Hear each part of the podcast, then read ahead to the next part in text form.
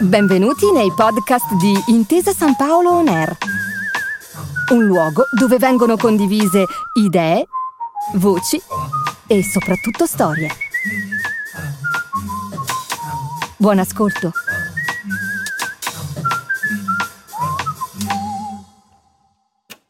Cosa è significato della resistenza? Ma ah, per me era un modo per eh, riconquistare la mia libertà e la mia dignità. E direi anche per ripristinare un modo di vivere civile tra la gente. Ero molto giovane, da un giorno all'altro ho visto trovare un mondo che era fatto di gioia, di allegria, di amicizia, di sogni. È crollato tutto. Quindi combattere per conquistare queste cose per conquistare quando vedevo la gente picchiata, quando vedevo i morti, i fucilati. Sognavamo un mondo diverso. E la guerra era, cioè noi combattavamo, combattavamo la guerra. La resistenza io ritengo che non sia stata soltanto quella di andare in montagna a sparare, ma la resistenza è stata proprio quella delle donne che è stata un'escalation lenta, silenziosa, continua e non si sono mai lasciati andare. La resistenza è stata grande perché siamo stati in tanti a portare ognuno la sua piccola paglia, voglio dire, è vero? Le donne danno un contributo fondamentale alla guerra di liberazione dai nazifascisti. Creano un proprio modo di lottare, usano ogni risorsa a loro disposizione e questa esperienza cambia per sempre la loro vita, il loro ruolo nella società e spesso anche il loro modo di essere e di sentirsi donne. Le donne fin dall'inizio hanno capito che la guerra sarebbe stata una guerra distruttiva per l'Italia e che non c'era niente da guadagnare. Ero un antifascista, insomma, col carattere che avevo io facevo quello che volevo io abbiamo solo fatto quello che dovevamo per poterci guardare in uno specchio dopo. Io sono Benedetta Tobagi e questo è La Resistenza delle Donne, Voci Partigiane, puntata 3, Corpi Ribelli.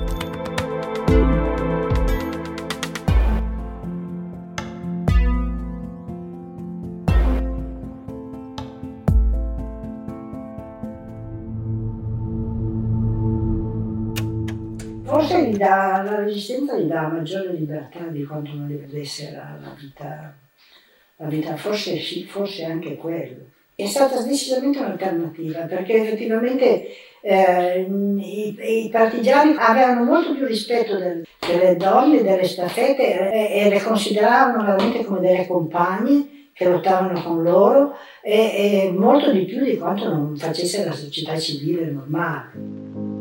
Negli anni 40, infatti, sulle donne grava il fatto che la società italiana non è soltanto fascista, ma profondamente cattolica e patriarcale, come racconta Lucia Boetto, 23enne di Cuneo, che abbiamo già conosciuto nelle puntate precedenti. Le nostre famiglie erano ancora ottocentesche, quindi l'Ottocento teneva la donna molto, la donna ottocentesca doveva essere molto riservata, doveva dedicarsi solo alla famiglia. Noi ragazze eravamo destinate nelle famiglie non tanto abbienti, mio papà aveva un mulino, quindi insomma faticava anche a tirare avanti, così destinate a non proseguire negli studi, a così comportarci bene, magari ci mettevano anche in collegio, io sono stata in collegio un po' per imparare le buone maniere, magari a suonare il pianoforte, magari così, ma, ma senza prendere un diploma, non occorreva il diploma, eravamo destinate poi ad occuparci di una famiglia e basta, noi dovevamo solo fare le mogli e basta. Lei provi un po' a pensare a quella mentalità, il fascismo poi, le donne dovevano solo far figli e basta. E, non so, la, la, la donna italiana non, non, poteva avere una professione, salvo rarissime. Infatti, donne medico di quel periodo mi pare siano in poche. Questo tipo di esperienza era trasversale rispetto alle classi sociali. Vittoria Gandolfi, che era stata una bambina poverissima, nata fuori dal matrimonio e cresciuta nella miseria più nera, restituisce un quadro molto simile a quello tracciato da Lucia, che è figlia di un mugnaio cosa molto anomala, è molto anomala il fatto che una donna si occupasse di politica era al di fuori di ogni schema, ecco. Anche quando io dico i miei erano socialisti, ecco perché non erano iscritti a niente, perché erano socialisti, ma così, perché la nonna era socialista e, ma lo diceva lei che era pampoliniana, però una donna che si fosse occupata di politica, ma non ce n'erano nemmeno, non c'erano. Quelle del campo cattolico le dirò che eh, le osteggiavano di più, perché probabilmente eh, non c'era questa abitudine. Eh, il mondo cattolico la donna l'ha sempre vista in uno stato più di famiglia che l'impegno nel sociale e oggigiorno la Chiesa si è aperta così, ma allora c'era questa prevenzione di dire ma tu ti devi, sei una donna, sei destinata a sposarti, eh, devi pensare alle cose di casa. Non è a caso che i corsi che facevano erano sempre soltanto quelli di cucina e di cucito e, e poco altro, ecco, perché per loro la donna aveva una determinata destinazione e non doveva occuparsi d'altro. Il fare politica voleva una cosa già da maschio, ecco perché dirò che tutto sommato molte erano sulla nostra lunghezza d'onda, ma non avevano fatto la scelta perché non avevano il coraggio eh, di manifestarsi alla famiglia, insomma, non avevano sufficientemente coraggio. A volte, per fortuna, dentro le famiglie si respira un clima diverso e le ragazze lo imparano dai genitori che un altro mondo è possibile. Era il marito che dettava legge in, in tantissimi casi. In casa nostra no, mio babbo è sempre stato democratico, ha sempre considerato mia mamma una donna, non un, non un oggetto, non una cosa. E la mia mamma ha sempre aderito alle, alle, idee di mio babbo, convinta. E sapeva che io e mio marito andavamo fuori di notte a fare le scritte sui muri, a mm, distribuire i manifestini, tutto. E lei era contenta, era, mi dava una mano quando poteva. Mia mamma mi, mi, mi aiutava di sera, quando era buio, lei andava a mettere i manifestini in tutte le finestre e qui mi dava un aiuto. La sarta Prima Vespignani di Imola, che abbiamo già incontrato nelle puntate precedenti, ci parla di un patto tra generazioni diverse, unite dalla voglia di reagire a uno stato di oppressione comune. È questa una delle matrici profonde della resistenza femminile.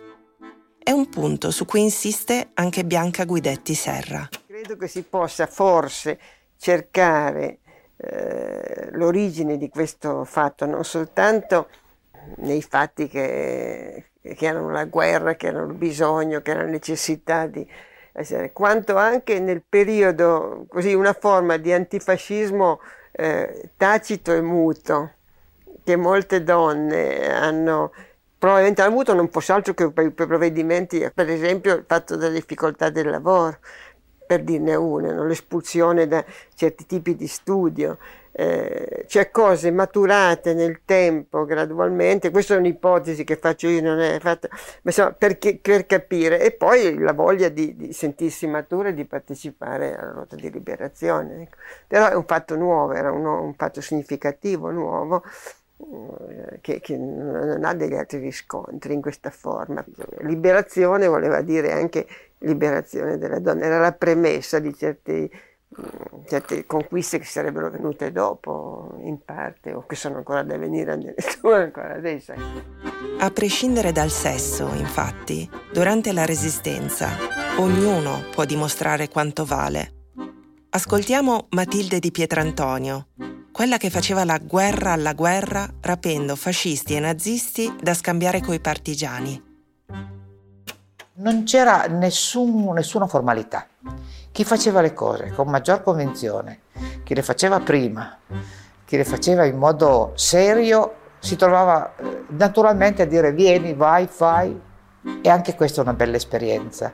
L'autorità che viene dalle cose, dalle persone, dai caratteri, dai valori perché allora le donne non erano mica considerate.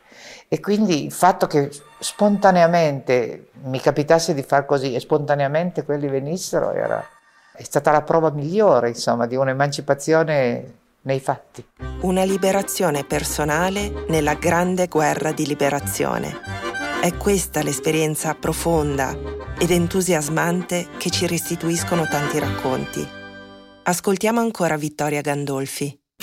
Ero sempre stata molto repressa, il collegio, la famiglia, le zie, la mamma, sempre questa atmosfera di repressione, i cugini più vecchi di me.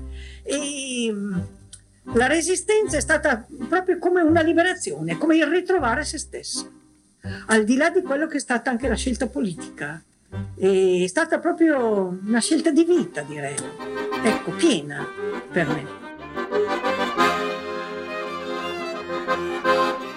Quindi essere donna vi facilitava anche... Sì, ci facilitava, non è a caso che queste cose le facevano sempre fare alle donne. Questa, questo esportare le armi da una parte o dall'altra e i manifestini. Nelle puntate precedenti abbiamo ascoltato come le donne fossero le uniche a poter circolare liberamente nella Repubblica di Salò e nei territori occupati dai nazisti, dove gli uomini rischiavano l'arresto come disertori. A questo vantaggio oggettivo si aggiunge il fatto che le donne sono considerate inoffensive. Quelle di classe sociale più umile, poi, non godono di alcuna considerazione nella società e questo le rende virtualmente invisibili.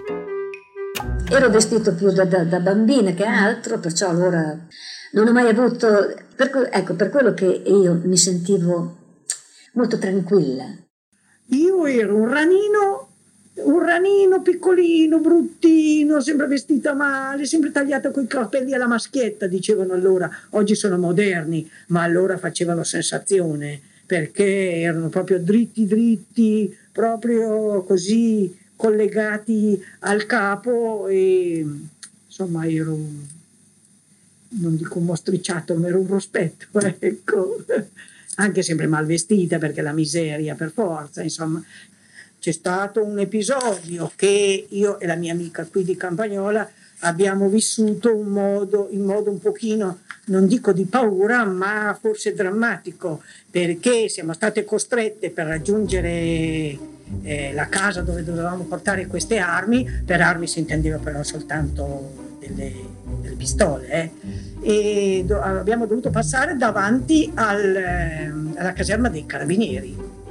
La mia amica era una ragazza molto bella, con i capelli sciolti, fluenti, non è a caso che dico capelli sciolti, fluenti, perché io che sono sempre stata rasata ho sempre, ho sempre avuto, ho sempre avuto un, un certo così eh, certa, un certo desiderio di averlo pure io e, di, e, quindi si notava. Io ero più con, fisicamente nell'anonimato, eravamo in bicicletta con questa sporta ed è stata notata da questi eh, giovani carabinieri che erano davanti alla caserma. La notavano se, certamente soltanto dal punto di vista fisico perché era una bella figliola, ma noi che sapevamo di avere il tutto dentro abbiamo avuto dei momenti veramente. E tant'è vero che la mia amica per una settimana ha cambiato pettinatura, perché eravamo costretti ad andare spesso a novellare. Si era tirata sui capelli per non essere riconosciuto meno. Insomma, piccole cose.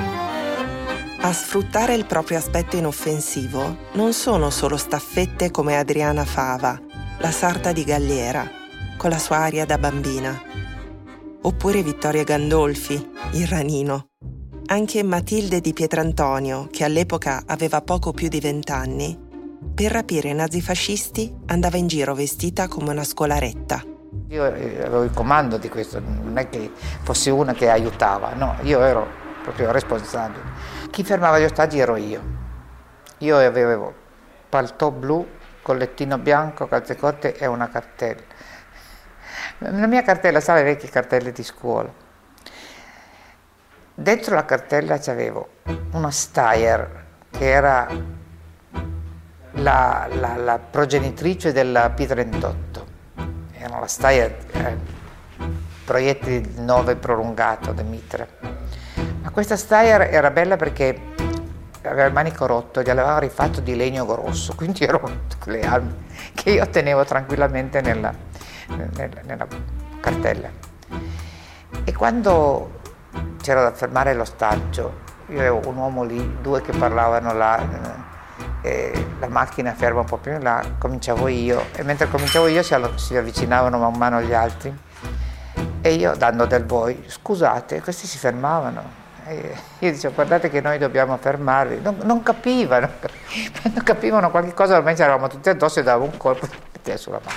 Gli altri tornavano indietro, io due o tre andavamo su questa piccola giardinetta. Anche le donne anziane possono sfruttare il proprio aspetto innocuo e qualcuna ha il coraggio di usare persino il proprio corpo, come la vecchia contadina che affida il suo racconto a Lucia Boetto. Le donne poi, io dico, sono sempre state eccezionali. Ecco, per esempio questa volta, adesso non ricordo più la località, ma era in uno di quei paesini delle Langhe dove era passato prima il rastrellamento. E arrivo e lei mi dice, eh, l'ho vista brutta, sa, l'ho vista brutta, perché lì c'erano armi, là c'erano armi, c'erano armi dappertutto, sono ragazzi giovani, sono partiti. E a, alcuni hanno lasciato lì l'arma dove erano. E poi c'erano indumenti loro da ritirare, roba così, insomma io dovevo arrivando i tedeschi far figurare che la nostra casa era tranquilla, che non era stata abitata, occupata da nessuno. Mentre invece qui c'era la formazione o la brigata, adesso non mi ricordo più chi ci fosse stato lì. E allora dice, sa che cosa ho fatto? Ho preso tutte queste armi, ne ho fatto un fascio, me le sono prese in braccio, poi sono andata verso la stalla, mi guardavo intorno, adesso dove le nascondo? Nei fienili no, perché lo sapevo già che arrivavano, nei fienili prendevano i tridenti e andavano a, a contro il fieno contro la paglia a vedere se nascosto sotto paglia e fieno c'erano persone i fienili no, e allora insomma si trovano le armi qui, intanto li sentivo che arrivavano e allora mi è venuta un'idea. Allora ho preso questi fucili, li ho messi, ho fatto un gran buco nel letame, ma lì c'erano le bestie dice, che, che, pestavano sul letame.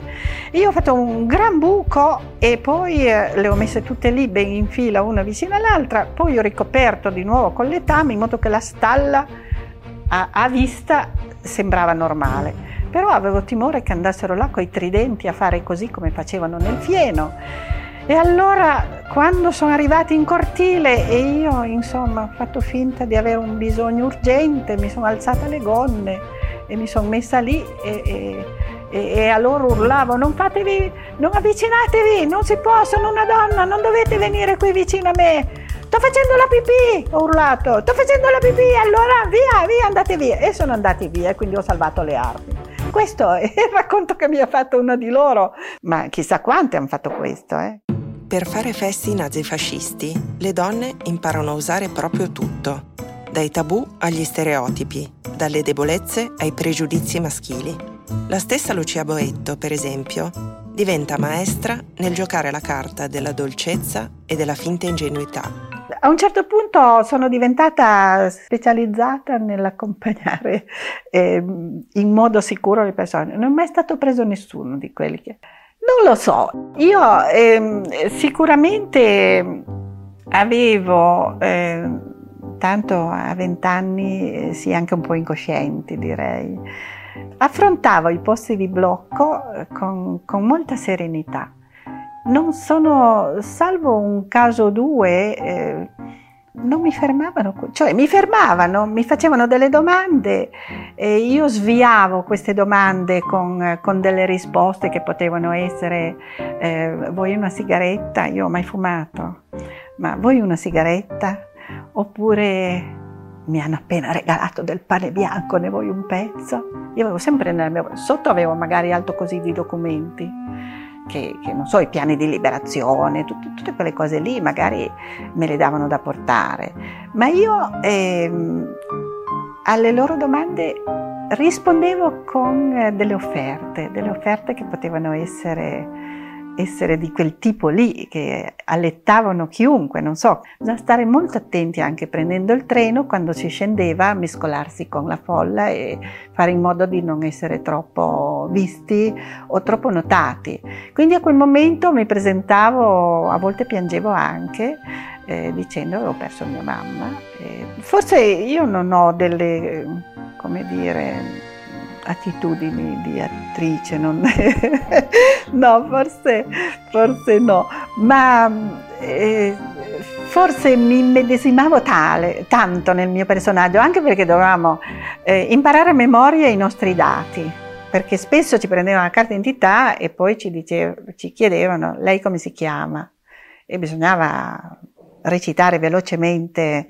Lucia non lo sa, ma l'immedesimazione è la chiave del metodo attoriale di Stanislaschi e del leggendario Hector Studio di New York.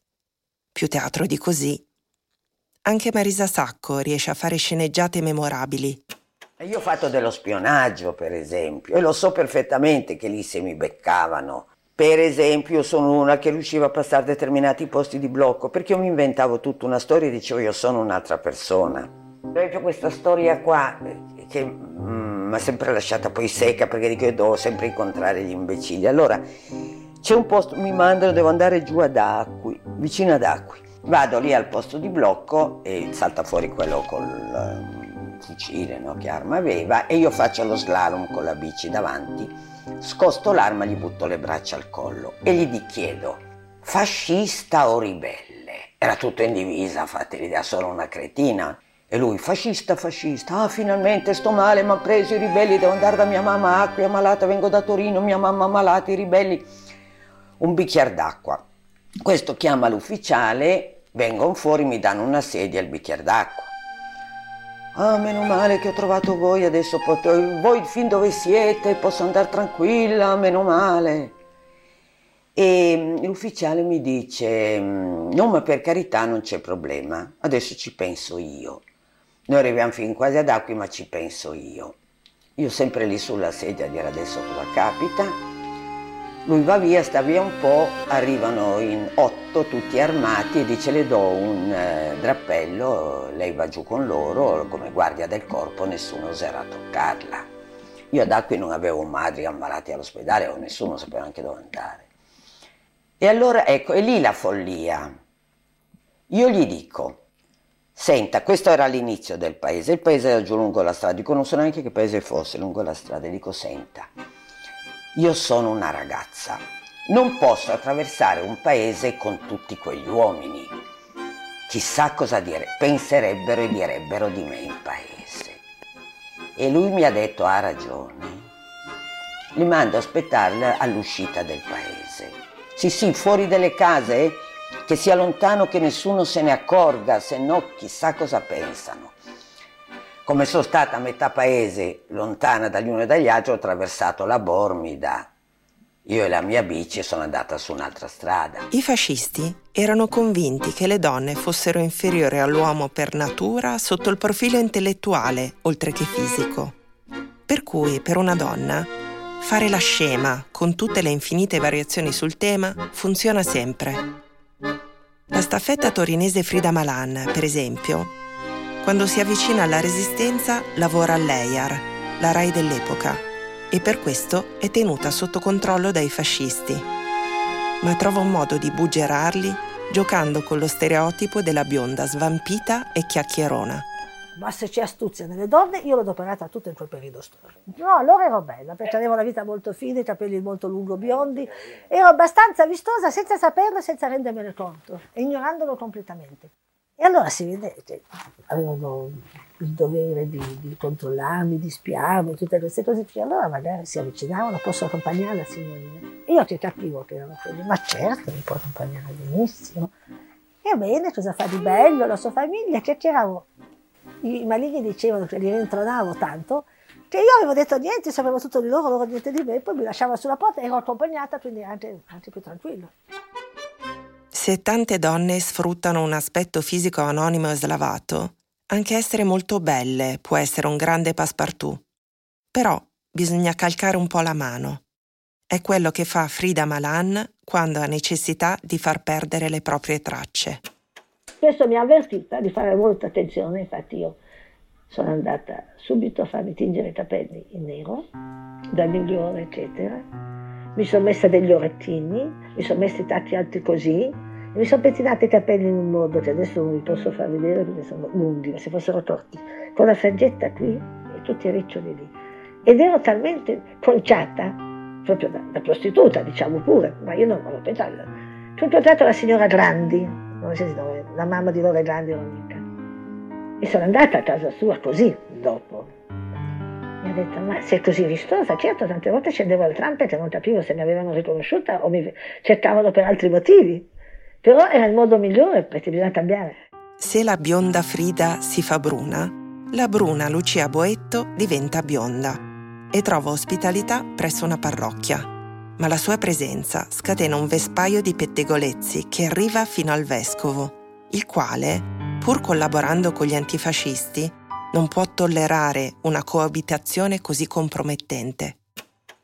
Aveva contatti con tutti questo vescovo di Alba, ma per esempio quando ho saputo che eh, questo sacerdote ospitava in questa giovane parrocchia e lui era giovane e i suoi parrocchiani forse mormoravano, non lo so, una giovane bionda, io allora mi ero tinta di biondo, eh, vistosa perché stavo in bicicletta tutto il giorno, quindi prendevo sole, avevo, avevo un aspetto anche florido, forse ero anche bella, non lo so, e, e quindi questo lo mandava a chiamare e, e diceva ma perché lei si tiene una donna in casa?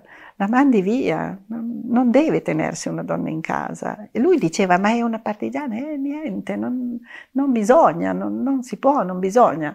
Nell'Italietta fascista, davanti a una bella ragazza sola, specialmente se un po' appariscente, a molti viene naturale pensare che sia una prostituta o comunque non una ragazza per bene. Le partigiane sfruttano anche questo pregiudizio, sebbene a volte le metta molto a disagio. Vinka Kitarovic, per esempio. Esule dalla costa dalmata della Croazia, invasa dai fascisti, arrivata a Bologna si unisce ai partigiani della settima GAP. Ha appena 18 anni e anche lei è cresciuta con l'educazione ottocentesca di cui si è detto. Sono sempre stata gelosa di me stessa e del rispetto di me stessa. E questa cosa già alcune volte ho dovuto presentarmi come prostituta per uscirne fuori, ero molto preoccupata. Ed io le dicevo a quei compagni, anche perché francamente io lo dico, io sono arrivata a quell'epoca che non avevo ancora conosciuto un uomo, solo dopo la guerra, ma non perché volessi fargli libata, ma perché la cosa è anche questa, che non c'è tempo. C'è questo ragazzo a cui volevamo bene, ma dico, se c'è l'amore, dopo la... non abbiamo tempo. Ed io ero molto preoccupata per questo qui, perché io dico, beh, insomma, non sono mai stata con un uomo, come fa una prostituta a non essere mai stata con un uomo, no? Allora i compagni mi ricordo che poi mi arrabbiavo, si mettevano a ridere, ma tu non ti preoccupare, tu gli dai un appuntamento, poi arriviamo noi. Per fortuna non è mai dovuto succedere. No, questo un pochino, perché sa, quando vedi sti poliziotti così, Dio buono, sono 18 anni, sono 18 anni poi tutta la mia modo di, di mia educazione molto liberale, ma molto, come posso dire, ma non è puritanesimo, dietro, è il rispetto di se stessi. Ecco, cioè se io devo donare a me, lo do me stessa, lo dono alla persona che voglio, non la distribuisco, ecco, è questo il discorso. Per le ragazze dell'epoca, la resistenza è anche un'occasione di frequentare l'altro sesso con una libertà senza precedenti e a dispetto del loro pudore e dell'educazione repressiva che hanno avuto, questa possibilità spesso le intriga molto. Io avevo avuto un'educazione molto, molto chiusa. Siccome siamo stati educati non solo dalla mamma, ma anche dalla nonna e dalla zia, che erano proprio ancora del 1800, la questione femmine e maschi insieme era una cosa molto, molto tabù, molto scandalosa. E allora c'erano sempre tenute mia, me mia sorella molto distaccate da mio fratello. Per esempio, quando venivano gli amici di mio fratello a trovarci, noi dovevamo chiuderci in una camera. Quindi eravamo diventate proprio molto selvagge. Tanto è vero che gli amici di mio fratello ci chiamavano le sorelle mio colone, perché non, no, noi come li vedevamo avevamo la corda e allora eh, eravamo diventate famose come sorelle mio colore. E a me, insomma, interessava moltissimo conoscere questi maschi, perché per me i maschi erano una cosa straordinaria, appunto erano un tabù che io non potevo conoscere. E quindi è successo che dovendo, mi sono trovata immediatamente libera, da, da, essere chiusa completamente, non avere contatti con uomini, con ragazzi, con, eh, assolutamente a, a, essere indipendente dalla mattina alla sera, fare questi viaggi sui treni, andare avanti e indietro, eccetera, eccetera. E poi il contatto era anche molto stretto, perché allora non si viaggiava sui carri normali, si viaggiava sui carri bestiali. La maggior parte dei treni erano formati da carri bestiali e quindi si, si viaggiava anche come acciughe, schiacciati dentro questi carri bestiali tante volte. Così ho cominciato appunto a, siccome ero una bella ragazzina, a, a avere dei, dei, giovani, dei ragazzi che mi correvano presso, mi, mi davano appuntamento sui treni, troviamoci al primo carro bestiame. E io per un po', finché li conoscevo, finché cominciavo a conoscere, ci stavano gli appuntamenti. E poi dopo quando cominciavano a essere un po' troppo intraprendenti, che a me non piacevano più tanto perché pretendevano delle cose che non erano di mio gusto, essendo io molto, ancora molto, molto antiquata come idea anche riguardo al sesso e tutto quanto. E io gli davo appuntamento su, su una carrozza e poi andavo su un'altra. Così mi ero fatto una serie di amici che eh, evitavo oppure eh, riagganciavo a seconda delle situazioni dei momenti. Insomma. Le ragazze più mature, poi, possono vivere i rapporti con l'altro sesso con una libertà inedita. È Bianca Guidetti Serra che nel 1995 rompe il grande tabù dei rapporti tra uomini e donne durante la Resistenza, raccontando che non erano sempre solo come fratelli, come ripetevano in tante. Una cosa invece che non c'entra con la guerra, che non c'entra con, con la lotta armata, ma che c'entra nei rapporti tra, tra donne e uomini, una cosa di cui ci si è occupati pochissimo. Si faceva o non si faceva l'amore? Ecco, si faceva l'amore molto. Ed è questo il discorso che tutti parlano di come se fossero tutti degli assessuati combattenti e le combattenti. E questo lo dico soprattutto per il movimento femminista venuto dopo, che diceva, facendo un salto di vent'anni, dicendo che avevano scoperto tutto loro, no? E invece dimenticavano che forse qualche altra esperienza la si era fatta, perché eh, c'era anche un discorso di occasione per il fatto di non dormire a casa, cosa che eh, a un tempo era importantissima, donne, donne, io non, non, sono uscita di sera fino alla guerra perché mia mamma non ci lasciava, insomma, non, non usava che una ragazza uscisse. Ecco. Se i maschi sono un tabù affascinante, i partigiani hanno un fascino tutto speciale agli occhi di queste ragazze, anche se spesso il loro aspetto lascia molto a desiderare.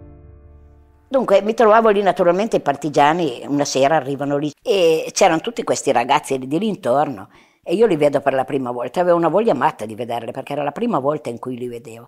E vedo questi ragazzi, qualcuno era vestito in grigio verde, qualcuno era vestito male, qualcuno però in comune avevano una cosa sola, che erano tutti lerci e naturalmente dormivano per terra e stavano lì ed erano tutti ragazzi molto per bene, molto molto eh, c'erano diversi universitari. Io quando li ho visti ho detto meno male, c'è qualcuno che, con cui possiamo parlare delle cose di oggi perché altrimenti non sapevo mai con chi parlare. Finalmente c'è qualcuno. E niente, e poi li guardo, guardo sti ragazzi.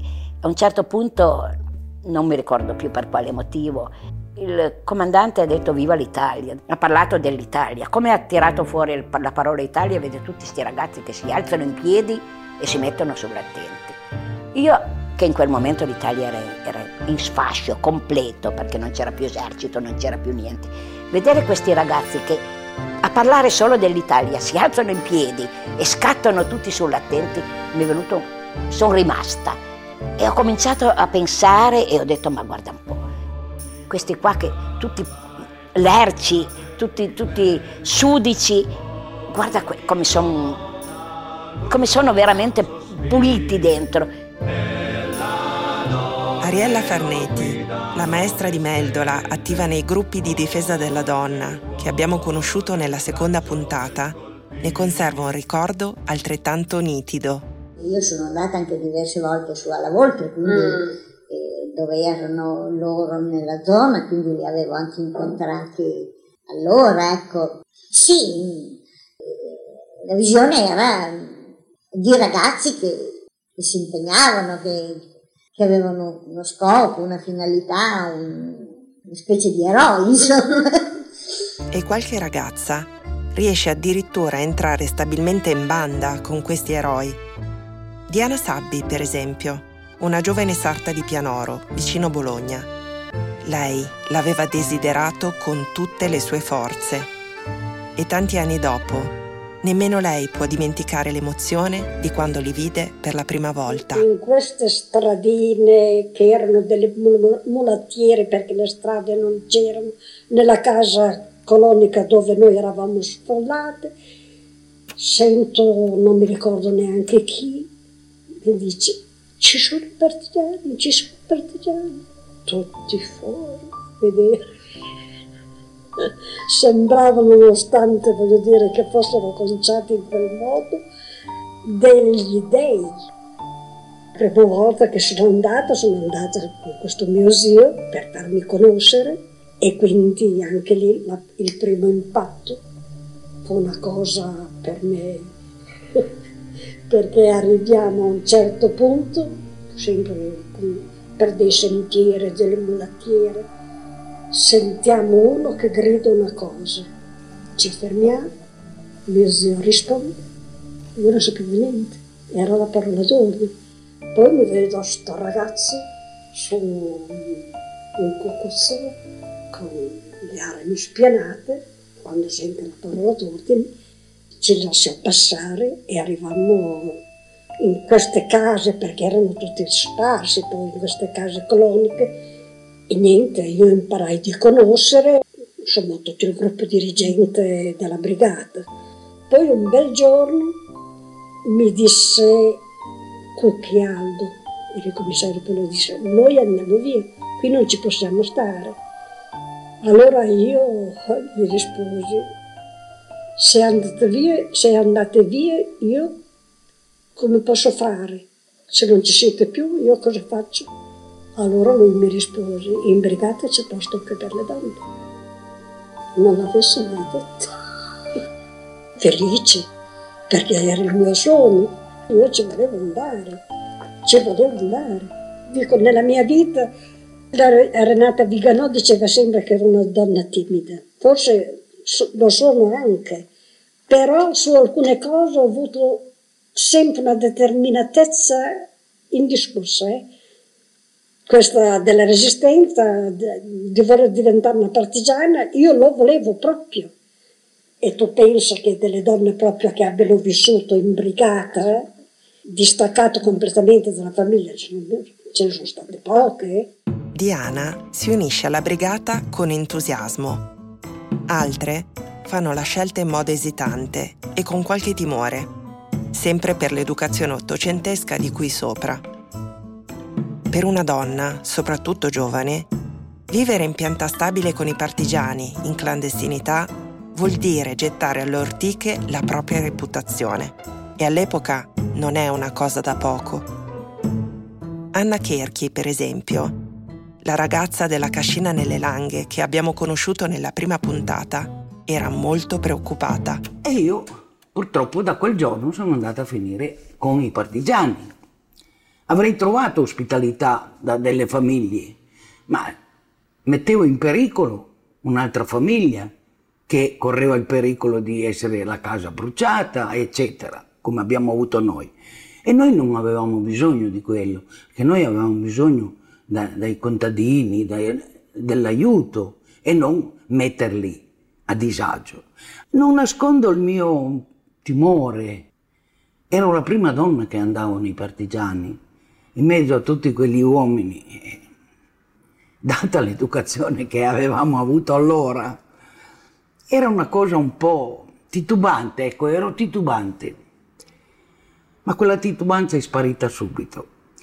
Prima perché mh, mm, il comandante Poli, padre, ha fatto una riunione di questi ragazzi e lei ha detto subito abbiamo perso il nostro braccio destro, il nostro sostegno.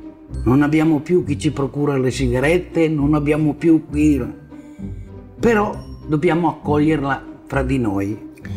Se io so che uno di voi tende anche minimamente mancarle di rispetto, voi lo sapete, e fa vedere la pistola, aveva una pistola, una calibro 6,65 mi sembra. Dice, lo sapete che in questa pistola c'è sempre un colpo in canna e questo colpo sarà per uno di voi se si permette a tanto. Devo dire che hanno avuto un rispetto verso di me, a volte per, persino troppo assillante. Tutti volevano aiutarmi, tutti volevano insegnarmi che io dovevo imparare, dovevo imparare prima di tutto a difendermi, che io non avevo mai avuto armi, ho sempre fatto la staffetta, ho sempre girato in lungo e in largo, ma mai armata. Lì invece dovevo essere armata e dovevo imparare ad operare queste armi tutti mi volevano insegnare, insomma ho avuto una riconoscenza, un affetto verso questi ragazzi che non me lo sarei mai aspettato. Altre donne invece si trovano ingaggiate su un piano molto più paritario. Tusca, per esempio, la maestra di Garessio che ci accompagna sin dalla prima puntata. Io per loro ero, ero una partigiana, non ero una donna, per tutti, perché io avevo messo questo, avevo inculcato questo e quindi tutti mi consideravano così. Era tutta una maniera nuova di vivere e di fare, mi piaceva moltissimo. Il rapporto era così paritario che una volta riesce a seguirli in un posto che in qualunque altra circostanza sarebbe stato assolutamente proibito a una ragazza per bene. Eravamo su questa camionetta e arriviamo davanti a un, una casa di tolleranza. Quando arriviamo lì io dico, beh, beh, andate dove volete voi altri, io sto qua sopra a aspettarvi. Lì c'era la maîtresse davanti che aveva visto tutto questo camion arrivare, era venuta incontro. E quando mi vede dice, ah, c'è anche una partigiana. E così mi hanno fatto entrare, la, la maîtresse mi ha fatto entrare, cosa che non era assolutamente possibile entrare in una casa di tolleranza in quei tempi. Sono entrata e io ero curiosissima, avevo una voglia matta di andare a vedere perché non sapevo proprio come era fatta. Poi hanno cominciato a venire delle donne tutte discinte, naturalmente, con, soltanto con veli addosso, e cominciavano ad andare a sedersi sulle ginocchia dell'uno e dell'altro per chiamarli, una più brutta dell'altra. Almeno a me davano quell'impressione. Ma credo che anche i ragazzi che c'erano lì con noi, perché nessuno è andato, a un certo momento uno eh, degli amici, uno di, di, noi, salta su e dice, beh Tusca, l'inchino lo faccio a te, eh, vuoi venire? Io quando, quando, ho sentito questo non me lo sarei mai aspettato, era uno scherzo. Tutti scoppiano a ridere, naturalmente, tutti gli altri che erano lì seduti, tutti scoppiano a ridere. E io la cosa migliore che mi è venuta è di darci uno schiaffo che si è sentito proprio e la maîtresse, che era seduta su una specie di cattedra là davanti, brava, brava, naturalmente subito pronta. Una si siede, si siede lì vicino e io guardavo questa che si sedeva e dico ma guarda un po', questa qua fa la stessa cosa che faccio io quando sono senza sigarette e ho il piacere di avere una sigaretta, vado a sedermi sulle gambe di uno, poi comincio a dirci caro, sono senza sigarette e, e, e me lo danno tutte le volte. E, dico, ma guarda, e difatti dopo da allora non sono mai più andata a sedermi sulle ginocchia di un altro. Però non era tutto rose e fiori. A volte le donne dovevano lottare per essere accettate e per farsi valere. Marisa Sacco ci parla di GL, ovvero giustizia e libertà. Ma gli stessi problemi si verificano anche negli altri gruppi politici. Sì, perché i GL non le volevano. Infatti la Matilde di Pietrantonio, che ha comandato una brigata GL, è proprio un caso eccezionale. Perché ti dico, anche se dopo dicevano sono tutte persone, però eh, stavano un po' attenti. E poi l'altra cosa, questa non so se è una leggenda o la verità, degli uomini che dicevano eh, ma noi non vogliamo aver comandante una donna. Lei l'ha saputo, li ha radunati, ha talmente detto tali e tante cose, ma non come logici convincimenti, ma insolentendoli, che questi tremando hanno detto no, no, ti teniamo, ti teniamo. No, questa deve essere una leggenda, non lo so. Diciamo che forse non c'era stato proprio il riconoscimento spontaneo di cui parlava all'inizio Matilde. Poi, però, è la stessa Marisa Sacco che si scioglie quando ricorda la galanteria di tanti compagni. A un certo momento vedo tutti loro che si radunano e stanno lì a parlare, parlano, parlano. Poi due vanno via. Poi ritornano e avevano un pacchetto di paste, cinque paste che avevano comprato in paese, vengono tutti insieme, me, vengono davanti a me e mi dicono sono per lei. E io ho detto no, le dividiamo, le mangiamo tutte, no, le abbiamo prese per lei, deve mangiarli lei. Io ho mangiato le paste e tutti e cinque che mi guardavano mangiare sti dolci. In quel momento ho ringraziato di essere donna, cioè è stato un momento, ringraziato, ecco, una cosa deliziosa proprio, sì. Sono quelle cose, io trovo, da un punto di vista femminile, di una delizia incredibile. Tu direi che parlo solo di mangiare, però no. In un clima così particolare, di grande libertà, ma ancor più di condivisione profonda, condivisione di esperienze, di fatiche, di ideali, ci si innamora. Anche se queste storie non assomigliano per niente alle passioni dei romanzi rosa, anzi. Adriana Fava, per esempio, ricorda un primo incontro che è tutto fuorché un colpo di fulmine. Aldo, lo chiamavo Aldo, si, si chiamava, ma e Bruno ha imparato dopo, dopo sì. finita la guerra come si chiamava. Eh. Lui mi comandante. Io non l'avevo mai visto, naturalmente. La prima volta che l'ho visto, lui era appoggiato a una porta, quando aveva due montondini viola sì? due mutandine viola, che quelle, quelle storie di quelle mutandine lì, aveva due gambe sottili, mio marito bianche, sembravano due candele, era appoggiato lì.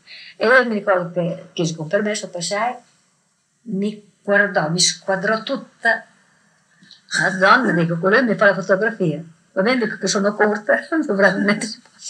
E, Dio, ma so ciò cos'è, scaccino da guardare, ma perché mi guarda così? E dopo un giorno, io credevo che avesse 16-17 anni, non credevo di più. Allora poi avevo la mia età, io sono del 22 anch'io, allora cominciamo un po', perché la prima volta che lo vidi era magro, mi sembrava tanto bruttino. e poi dopo me ne accorsi invece che era sempre tanto era gentile con noi donne, perché ci trattavano con i guanti tutti quanti, questi ragazzi per noi eravamo la, la loro salvezza, secondo, perché era la verità.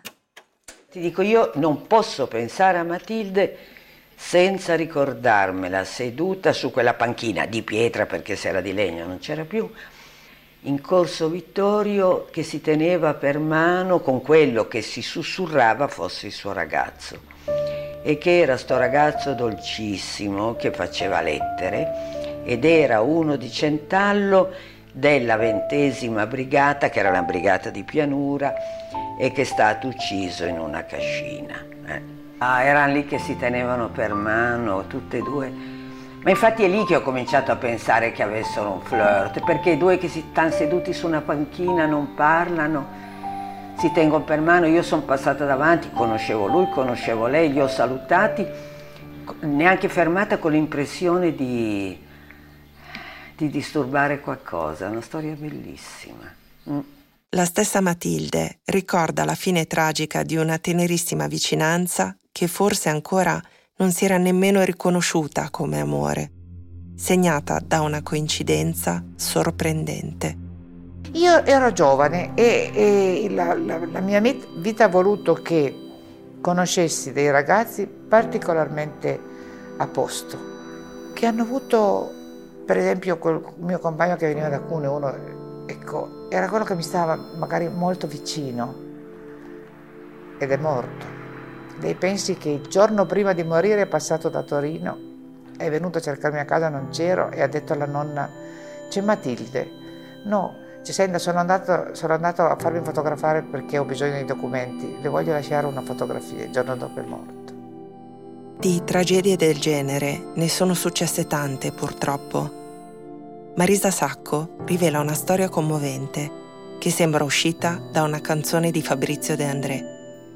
Ma le strane cose del sesso. C'era una ragazza, potrei anche dirti nome e cognome, che filava con uno di quelli che è morto lì. Un ragazzo bellissimo e lui le chiedeva di avere dei rapporti sessuali e lei gli ha sempre detto di no e diceva ma guarda dopo, non adesso. Allora il sesso libero non esisteva, eh. c'era chi, qualche ragazza che però non era nella norma, sia chiaro. E lei gli, gli diceva no, no, dopo, dopo, Eugenio, dopo. Poi lui è morto, è morto lì. Sai che lei dopo, se un partigiano glielo chiedeva, ci stava. Mm. Perché aveva detto di no a Eugenio che poi era morto. Mm. Queste strane storie. Infatti poi dicevano, io la Tana è una ragazza un po' leggera, eccetera. E invece la storia era così. Aveva detto di no a lui e ne ha avuto un colpo tale che... Purtroppo sono moltissime le donne che restano traumatizzate dalle esperienze della guerra e non soltanto perché perdono una persona amata. I nazifascisti infieriscono in modo feroce anche su di loro. Ma di questo parleremo nella prossima puntata. Avete ascoltato La resistenza delle donne, voci partigiane. I testi e la voce sono di Benedetta Tobagi. La regia è di Lorenzo Pavolini. Le musiche originali, il sound design e il montaggio sono di Giulia Bertasi. Tecnico del suono Patrick Pecchenini. Produzione The Italian Literary Agency per Intesa San Paolo. Il podcast è realizzato in collaborazione con l'Istituto Storico per la Storia della Resistenza e della Società Contemporanea di Torino Giorgio Agosti.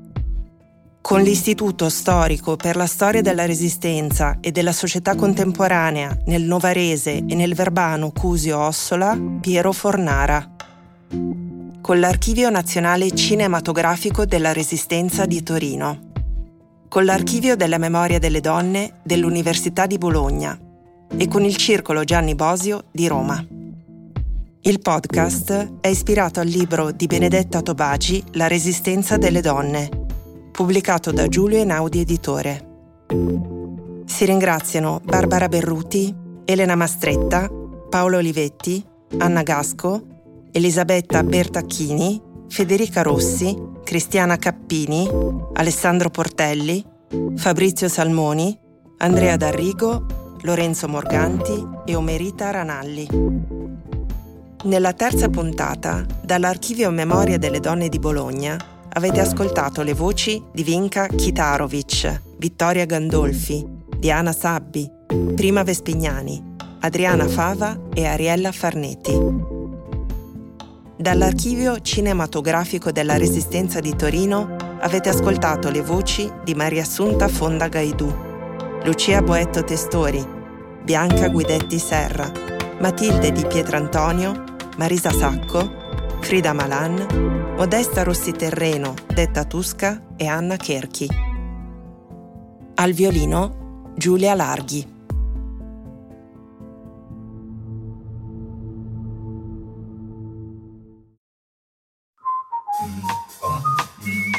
Grazie per aver ascoltato i podcast di Intesa San Paolo On Air. Al prossimo episodio.